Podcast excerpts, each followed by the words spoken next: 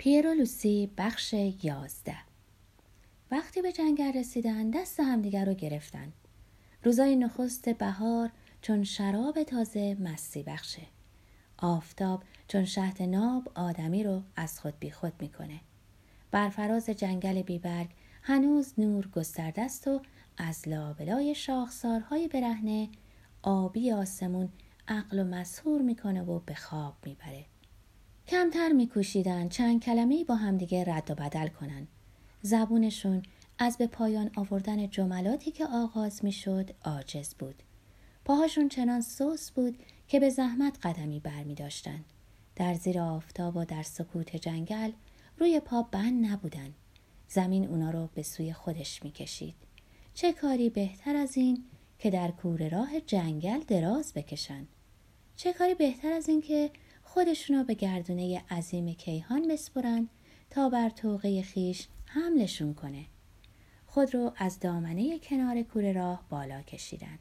وارد بیشه شدن و روی برگای خشکیده که بنفشه ها از میونشون سر برآورده بود کنار هم دراز کشیدن. امید و ایمان، عشق و مرگ در هوای رخشنده موج می‌زد. با اینکه تنها بودن به نجوا سخن می‌گفتند چیزی بر دلهاشون سنگینی می‌کرد. از شادی بود یا از غم؟ نمی‌دونستن. در رویا غرق بودن. لوسی به حرکت دراز کشیده بود. دستاش موازی بدن بود.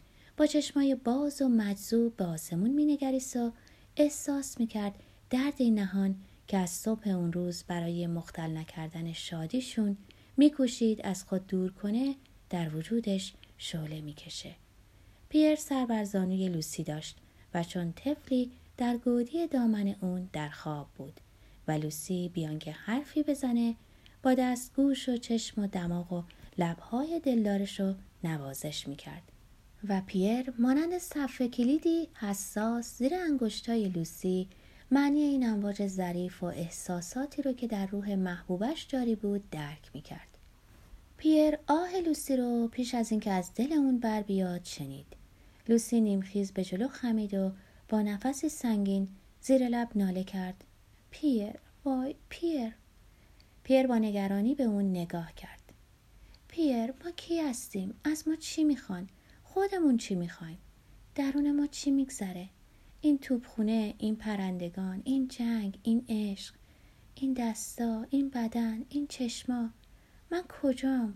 من چیم؟ پیر که با این سرگشتگی درونی اون آشنا نبود خواست اونو در آغوش بکشه. اما لوسی اونو پس زد. نه نه. و صورت خودشو با دستاش پوشوند و به میون علفها فرو برد. پیر که منقلب شده بود به التماس گفت لوسی؟ سرش رو نزدیک سر لوسی برد و تکرار کرد لوسی چی شده؟ از من دلخوری؟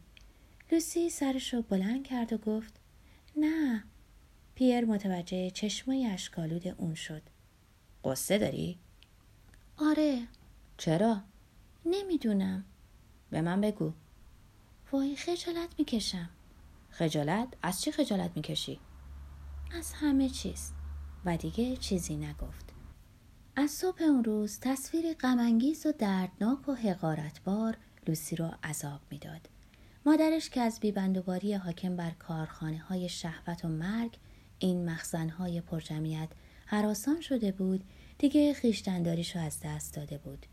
اون روز صبح از حسادت مشاجره شدیدی با معشوقش در خونه به راه انداخته بود و اعتنایی به این نداشت که دخترش حرفای اونا رو بشنوه. و لوسی فهمیده بود که مادرش بار داره. این خبر برای لوسی چون داغ ننگی بود که هم به او و هم به عشق تمام ایاری که نسبت به پیر داشت لطمه می‌زد. به همین دلیل بود که چون پیر به اون نزدیک شد اونو از خود رونده بود. هم از خود شرم داشت و هم از پیر. از پیر شرم داشت بیچاره پیر. پیر با احساس تحقیر به همون حال موند. جرأت حرکت نداشت. لوسی پشیمون شد در میون اشکاش لبخند بر لب آورد. سر بر زانوی پیر گذاشت و گفت حالا نوبت منه. پیر که هنوز آشفته بود موهای لوسی رو چنان که موهای گربه ای باشه نوازش می‌داد. زیر لب زمزمه کرد. لوسی چی شده؟ به من بگو. هیچی چیزای غم دیدم. پیر که به رازهای لوسی احترام میذاشت اصرار نکرد. اما اندکی بعد لوسی گفت لحظاتی است که آدم از انسان بودنش خجالت می‌کشه. پیر یکه خورد و گفت بله. و پس از دمی سکوت خم شد و آهسته گفت منو ببخش. لوسی به ناگه از جا جست. خودشو به گردن پیر آویخت و تکرار کرد. منو ببخش. و لبهاشون به جستجوی همدیگه برومد دو نوجوان نیاز به تسلی همدیگه داشتن بیان که به زبون بیارن هر دو در این فکر بودن. چه خوبه که به زودی میمیریم. نفرت انگیزترین چیز اینه که جزو آدمایی بشیم که به انسان بودنشون میبالند. به ویران کردن میبالند و به تحقیر کردن میبالند. لبها به همدیگه نزدیک میشه و موجه هاشون لابلای همدیگه میره. چشم در چشم هم میدوزن. لبخندی آمیخته به ترحمی پرمهر به چهرشون نقش میبنده.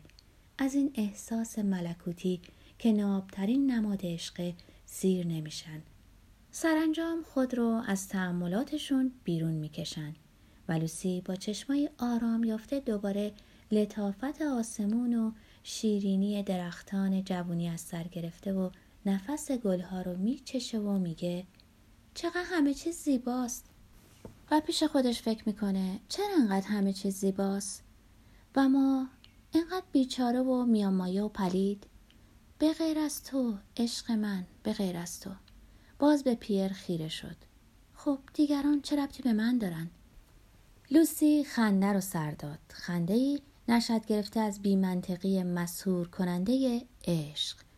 یه جهش برخاست. به میون جنگل دوید و فریاد زد. بیا منو بگیر. بقیه روزا مانند بچه ها به بازی گذروندن و هنگامی که خیلی خسته شدن با گام های آهسته به سوی دره بازگشتن که چون سبدی پر از بافه های آفتاب غروب بود. هرچی که موجب لذتشون می‌شد براشون تازگی داشت. با قلبی که در دو بدن میتپید با دو جسم که یکی شده بود.